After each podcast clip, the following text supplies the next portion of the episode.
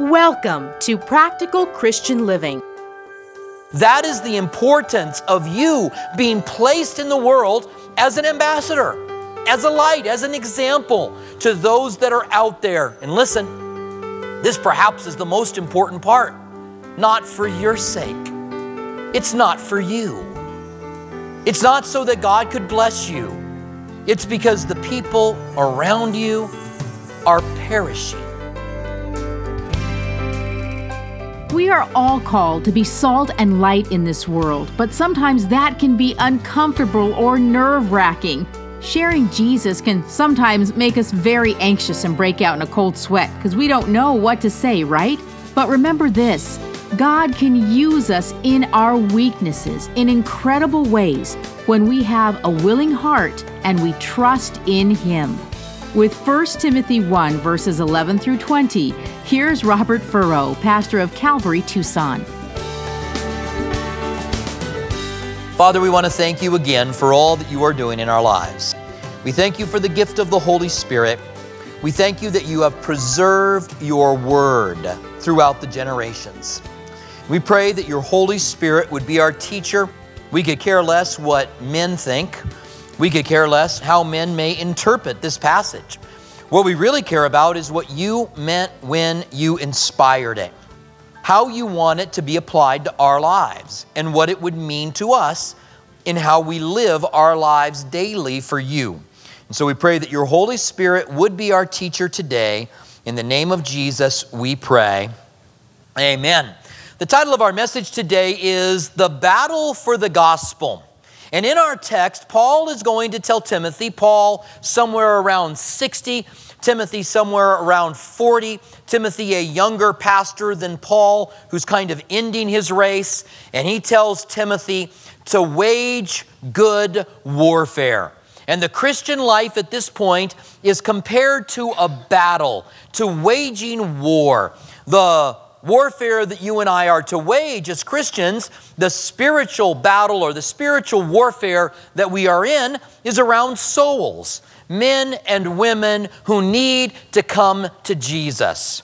We have been sent out in this world as light, we have been sent out as salt. We have been sent out as ambassadors to the living God. And that's all of us, by the way.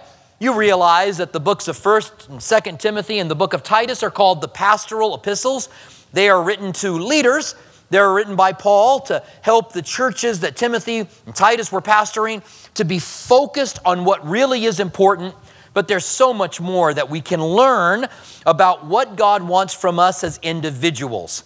And that all of us, in a way, have been called, chosen by Him to go out and represent Him. You represent Jesus wherever you go. And the Bible says that they might see in us the hope of glory. That is, they might see Christ in us, the hope of glory. Now, that's my introduction to the study. You may like it, you may not like it. You may agree, you may disagree. You may say, you might have been listening to my study about being an ambassador and being light and being an epistle sent out by God. And you may say, well, that may be people who are here, and that certainly might be you, Pastor Robert, but it's not me. I'm not an ambassador. I'm not a letter sent out by God. God could never use me because I don't talk well, because I don't represent God well. But here's the thing it is you. And in your weaknesses, He is strong. Do you realize that God wants to move in your weaknesses? Where you say, oh, I don't really, I'm not really able to represent Christ well. I'm not really good at that. You know what? You're just the guy God's looking for. You're just the gal that God is looking for. Because if it's done in your weaknesses, then you can't get the glory. If God uses your strengths for Him, then people can say, Wow, you're gifted. You're something that's incredible. But if God uses your weaknesses, people go, oh, I don't know. Look at him. I don't know. Must be God. And since we want God to get the glory, the Bible says, when you minister, do so with the ability that God supplies and not your own abilities, so that God gets the glory. Mark chapter 4 tells us. So God is calling each of us to be a representative where you are. Now, there's no one who can reach your world like you can. I can't reach your world like you can. When I say your world, I'm talking about those that are in your sphere of influence. Each day, Monday morning, or whatever your job is, you get up and you go to a unique place. You're surrounded by people who don't know Jesus. You're going to a hospital, you're going to a department, you're going to a department store. You're working with your family. You're getting your kids ready. You're, you're doing whatever it is in your life that you have been called to do. And you are going to be around people who would never walk through the doors of a church, who don't know the name Charles Swindoll or John MacArthur or Chuck Smith they don't have any idea who these people are. And you might think, if only I could get them to listen to a Charles Swindoll teaching, then I know that they would get saved. But you realize that they will not be as influenced by Charles Swindoll as they are by you.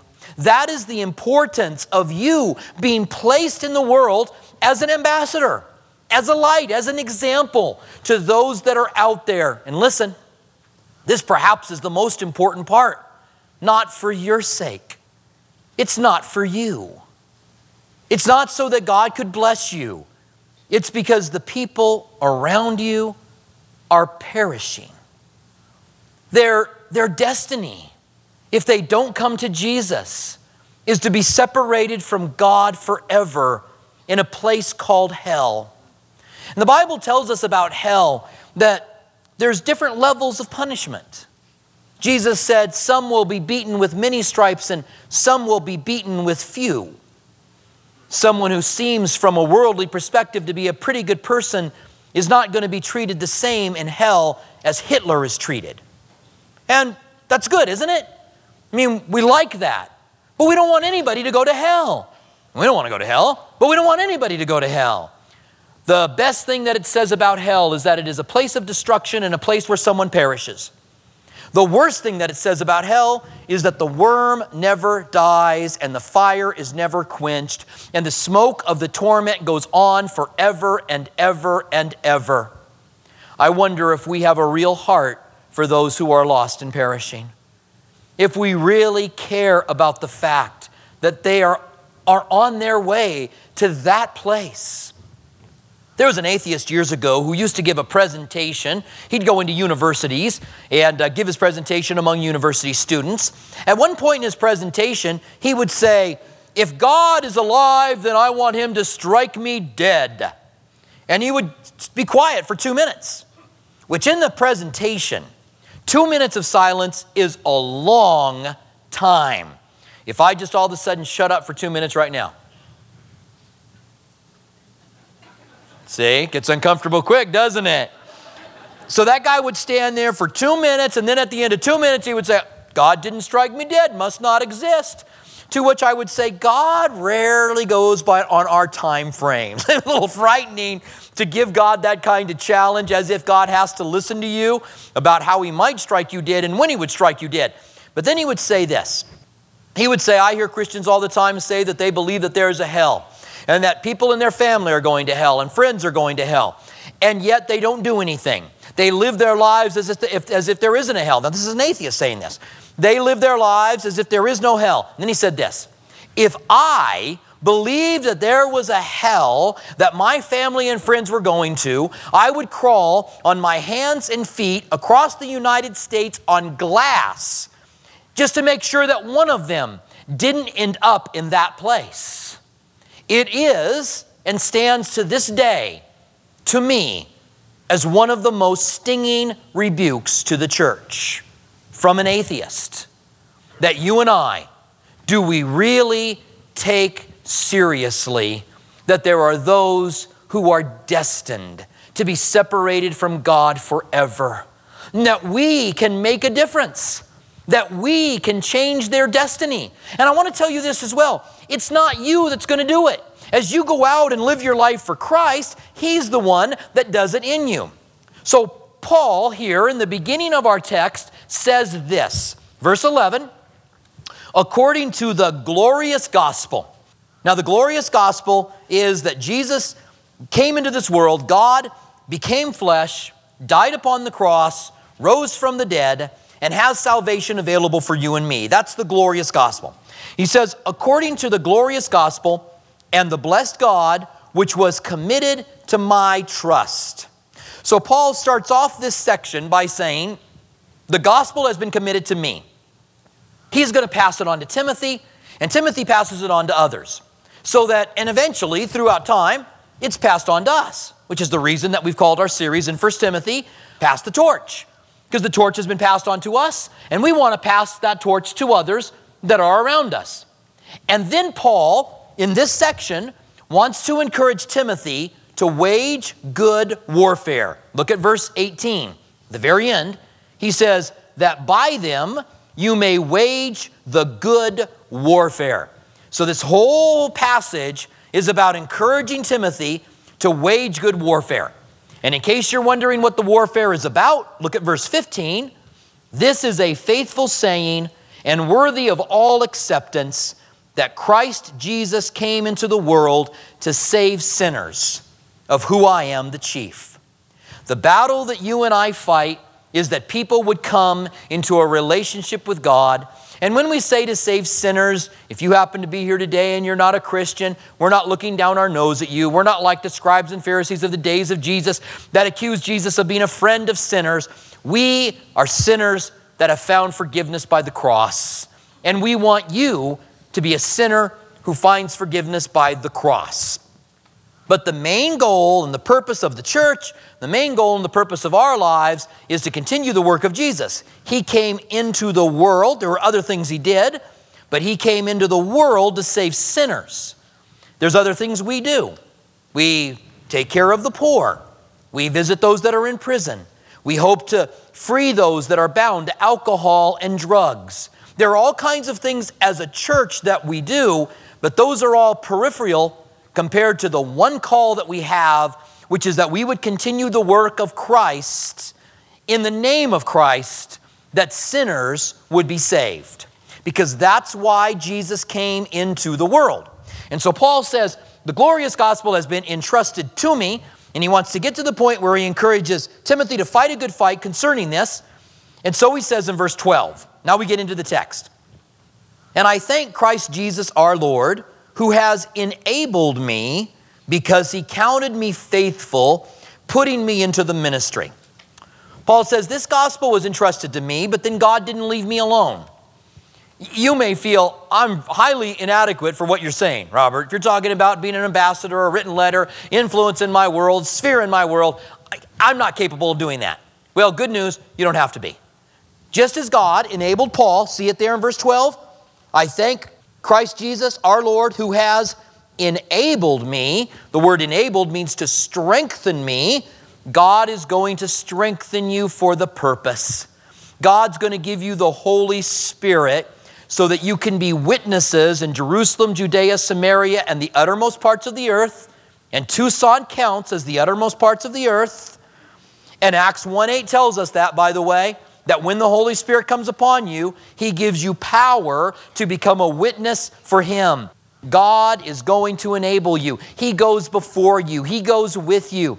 So that when you walk into work, when you walk into your school, when you walk into wherever you go for whatever hobby, if you go to the gym or you go to play racquetball or whatever it is that you gather together with your friends to go riding your bike together, that the Holy Spirit goes with you. That you're not there alone. You aren't there by yourself shining for Christ. The Holy Spirit is with you, and there's a bubble. You're a bubble boy, you're a bubble girl. There's a bubble of the Holy Spirit that is surrounded around you, that goes with you everywhere that you go. You have been enabled. Paul says, I have been entrusted with the gospel, and thank God that I've been enabled. And I think we'd say the same thing. If I've been entrusted with the gospel, thank God that He has enabled me. Not only that, there's another thing. He says, I thank God that I have been enabled, and I thank God that I have been put into the ministry. He has been appointed by God, and he has been empowered by God. Each of us have been appointed. You have been appointed to be that light and to be that salt. And if God placed you there, then he's going to empower you. If God calls you to be there, he's not going to put you there and then abandon you and leave you on your own. But he's going to be there with you as you share Christ with them. And then Paul says, am entrusted with the gospel. He's empowered me. He's put me in ministry. Although I was formerly a blasphemer, a persecutor, and an insolent man. He says, God's done all of this even though I was a blasphemer and a persecutor and an insolent man. In other words, Paul says, I was a really bad guy, and God did this despite the fact that I was a bad guy. For those of you that are here that have a bad past, for those of you here that have been involved in things that you should have never have been involved in, and you say, God doesn't really want to use me. No, although you were whatever you were, God's going to do it. And in fact, there's a way, and this is a, one of the strange things about the Christian life. There's a way in which the bad things that you did give you power as a Christian, which is the strangest thing, isn't it? The bad things you did give you power. Why? Because the Bible says, and they, meaning saints, overcame him, meaning Satan, by the blood of the Lamb, because our sins are forgiven, and by the word of their testimony. See, Paul's beginning to tell very briefly his story. I was a persecutor, I was a blasphemer, I was insolent, and God saved me, had mercy on me, and gave me grace. That's his story. Every one of you in this room have a story. And some of you guys have a very bad story, which, for the sake of a testimony, makes it a good testimony. Now, I don't have a good testimony, which means I wasn't a really bad person. My testimony I consider to be much weaker. My testimony, I'm going to give you a brief, the brief version, okay? I uh, went to church, grew up in church, and then I found out that I couldn't be saved by going to church, so I invited Jesus into my life. It's really not a really powerful testimony, but I got to tell you this. Many of you guys have heard me give my testimony more in depth, where I talk about the details of how I invited Christ into my life and how I found out I wasn't saved because I was religious and that I needed more. And when I give my testimony, which I do periodically in messages because I believe we all should. I think we should tell our story often. Paul did. He told it in front of kings, he told it as he wrote letters, he told it to his friends. We all ought to tell our story. But when I tell it from the pulpit, there's a real power to it. It's, it makes a connection. People listen to my story, and when those who don't know the Lord hear it, there are so many people that are like I was, that believe they're okay because they're religious, that it becomes very powerful. And it even encourages us saints. Even a story, you know, I never got drunk. I got drunk once when I was in fifth grade. Never did a lot of drugs. I mean, I don't have all of the, I was never part of the mafia. I was never, you know, I never ran a strip club. I never did any of these things of other testimonies that you hear that people have, and yet my testimony is very powerful. And so I include it in messages on purpose. And in fact, two years ago at Resurrection Celebration, we did something called Come Back to Jesus, which was a resurrection message where I included my testimony. Just telling people how I came to Christ and telling people to come back to Christ. And it was very powerful. Testimonies are always powerful. God has given them to us. And so Paul gives his testimony, but the point of his testimony is even though I was a really rotten guy, God still wants to use me. And then he gives the second part of his testimony. First of all, I was a really bad guy. Remember that Paul was involved in the murder of Stephen, the first martyr of the church. And then Paul says, I obtained mercy, the middle of 13, because I did it ignorantly and in unbelief, and the grace of our Lord was exceedingly abundant with faith and love which are in Christ Jesus. That's a great summary of a testimony. He says, I obtained grace and it was abundant and it exceeded. You really want to live by grace with God? If you become legalistic, and I tell you what, there's a temptation that Christians have of becoming legalistic.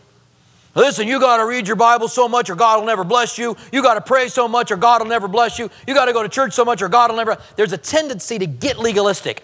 And when you get legalistic, you indebt God to you through your legalism, but there's an end to that legalism. There's an end to that wage. If I go, okay, God, I read my Bible for two hours today, you owe me, what does God owe you for that two hours? God won't be a debtor to anybody.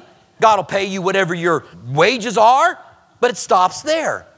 But if instead you say, I'm going to read my Bible because I want to know God, I want to pray because I want to know, I'm going to go to church because I want to learn more about Him, but I need His grace. I'm not trying to indebt God to me. Legalism, legalistic people are trying to indebt God to them. When you walk by grace, you just say, huh, well, grace has no end. Grace abounds. There where sin abounded, grace abounded even more. Exceedingly abundantly, Paul used to say of grace. And so grace doesn't have any end, it just keeps coming. So, how do you want to interact with God? You want to interact with God on legalism, the law, or you want to interact with God by grace? Because it's never going to stop, it just keeps coming. I want grace. And Paul says, I've received grace. And I love it. Paul fights against legalism. Paul, in one point, says, I'm free. I'm free to do whatever I want to do, and I want to do those things that are going to glorify God and edify me. He wasn't trying in any way to indebt God to him. He just wanted to be edified and he wanted God to be glorified. If we use our freedom to edify ourselves and glorify God, then we're open for the grace of God in our lives. And so he says, The grace which was exceedingly and abundant, grace always is, and by faith and love which are in Christ Jesus. Then he says, This is a faithful saying, worthy of all acceptance, that Christ Jesus came into the world to save sinners, of who I am the chief. He says, I'm the chief among sinners. We understand Paul's background, we understand his testimony. He persecuted the church, he was responsible for the death of Christians. In my opinion, Paul never really forgives himself for that. I don't know that we have to forgive ourselves, by the way, but Paul brings it up often. Paul talks about himself kind of being unforgivable because of the things that he did before he was a Christian. And then God raised him up as a leader within the Christian church, and Paul calls himself the chief among sinners here. Then he says, however, for this reason I obtained mercy. What is the reason that God saved him? What is the reason he was given mercy? That in me first Jesus Christ might show all long suffering as a pattern to those who are going to believe on him for everlasting life. Paul says, I have been saved so that my life can be a pattern, maybe a better word, an example to those that are around me of what the Christian life is about. So God has not saved you so you can just be saved. God has not saved you just so you can have your fire insurance paid. God has saved you so you can be an example to everyone around you who's lost, perishing, and dying. And don't you want your life to be used for that? And there's no one else who's going to reach the people around you like you can reach them. Now, let me say this be patient. Live your life for Christ and realize it doesn't happen overnight. As you live your life for Jesus, I worked in a shop, it was an auto shop. We did vinyl tops and convertible tops and molding on the side of cars. We did all of those kind of things. I also did auto upholstery, which is the reason I was hired in this shop. But in order to work there, he wanted me to learn everything. So I was working in the just with the rest of the guys for a couple of months, learning how to do that before I actually opened up the upholstery portion of it. Immediately while I started working there, the guys that were there, they were typical, typical shop guys, all right? Those of you that work in a shop, you know what I'm talking about. I'm working on a car, they're next to me, they're telling dirty jokes. So I make a mistake and I tell them, listen, guys, listen, could you do me a favor? Tell those dirty jokes somewhere else because I don't want to hear them. Okay? I tell them that. That's what I tell them. Now, some of you guys who work in a shop, you go, oh no. Because you know now they told their dirty jokes to me. They were harassing me. They knew that I was the youth pastor in Calvary Chapel of Albuquerque, but there was one guy who was particularly tough. And um, this guy comes back to my section, the most obnoxious guy that was there. And he says to me, um, Hey, Robert, listen, my, uh, my wife gave me divorce papers yesterday, and um, I just don't know what to do. And all of a sudden, I, I was able to share Christ with him a year and a half later. Don't grow impatient. Thank you for joining us for Practical Christian Living with Robert Furrow. We hope that our verse by verse studies truly help you to see that God is real he wants a personal relationship with you, and His Word is life changing. If you'd like to hear more of Robert Furrow's teachings, visit calvarytucson.com. For our local listeners, we invite you to join us at one of our two campuses. Our East Campus at Speedway and Camino Seco meets Saturdays at 6 p.m. and Sundays at 9:45 a.m. Our West Campus south of Palo Verde and I-10 meets Sunday mornings at 8:30 and 11 a.m. Our midweek service times are Wednesday evening at 6 p.m. at our East Campus and 7:15 p.m. at our West Campus. If you prefer, you can watch our service at live.calvarytucson.com and also on our Facebook page and YouTube channel. Our online campus is available during East Campus service times. If Practical Christian Living has blessed you and you'd like to donate, please visit pclaz.org. That's pclaz.org, where you can make a secure one time donation or sign on to become a monthly partner on a reoccurring basis. Have you accepted Jesus into your life, or do you have questions about salvation? We'd love to hear from you. Email us at saved at calvarytucson.com. And don't forget to follow us on social media Instagram at Calvary Tucson or Facebook at Calvary Chapel Tucson. We want to remind our local listeners that you can watch Practical Christian Living TV Sunday mornings at 8:30 a.m. on KGUN 9. Thank you for joining us for Practical Christian Living.